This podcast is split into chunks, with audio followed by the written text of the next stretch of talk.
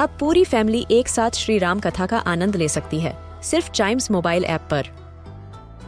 जानिए श्री राम के बचपन से लेकर दशानन वध तक का सफर, सरल रामायण घर के सभी सदस्यों के लिए।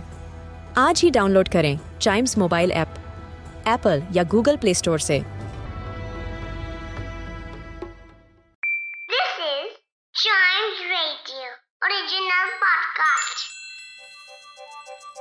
हर दिन की एक कहानी होती है, कुछ ऐसी बातें जो उस दिन को बना देती हैं हिस्ट्री का हिस्सा।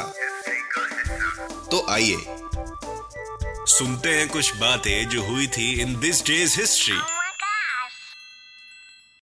Hello and welcome to this day's history, जहां मैं आपको आज के दिन दुनिया भर में होने वाले कुछ इंपॉर्टेंट इवेंट्स के बारे में बताऊंगा।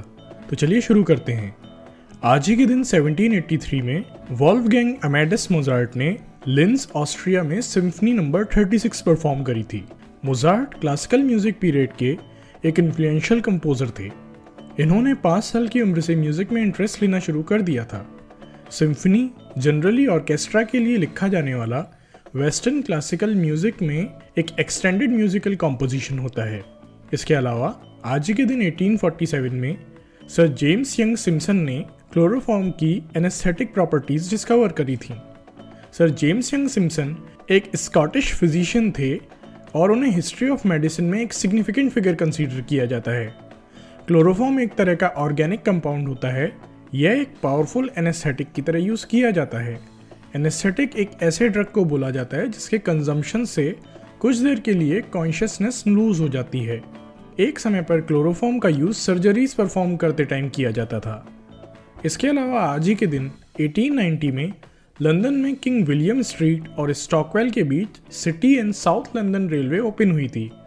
ये वर्ल्ड की first deep level underground tube railway थी। इसके अलावा यह इलेक्ट्रिक ट्रैक्शन यूज़ करने वाली पहली मेजर रेलवे बनी।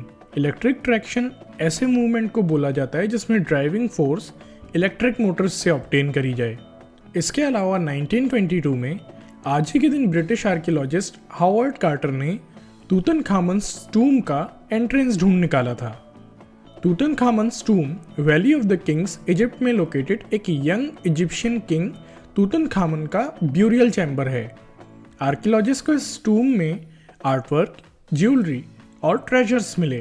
डेजर्ट में लोकेटेड होने की वजह से ये टूम 3000 ईयर्स तक सैंड में छुपा रहा। इसके अलावा आज ही के दिन 1952 में यूनाइटेड स्टेट्स गवर्नमेंट ने नेशनल सिक्योरिटी एजेंसी एस्टेब्लिश करी थी। नेशनल सिक्योरिटी एजेंसी एक नेशनल लेवल इंटेलिजेंस एजेंसी है जो United States department of defence के अंडर में काम करती है। ग्लोबल मॉनिटरिंग, फॉरेन और डोमेस्टिक यूटिलाइजेशन के लिए इंफॉर्मेशन और डेटा कलेक्शन और प्रोसेसिंग इसकी मेन रिस्पॉन्सिबिलिटीज़ हैं। National security agency US communication networks और इंफॉर्मेशन सिस्टम्स को भी प्रोटेक्ट करती है। तो आज के लिए बस इतना ही।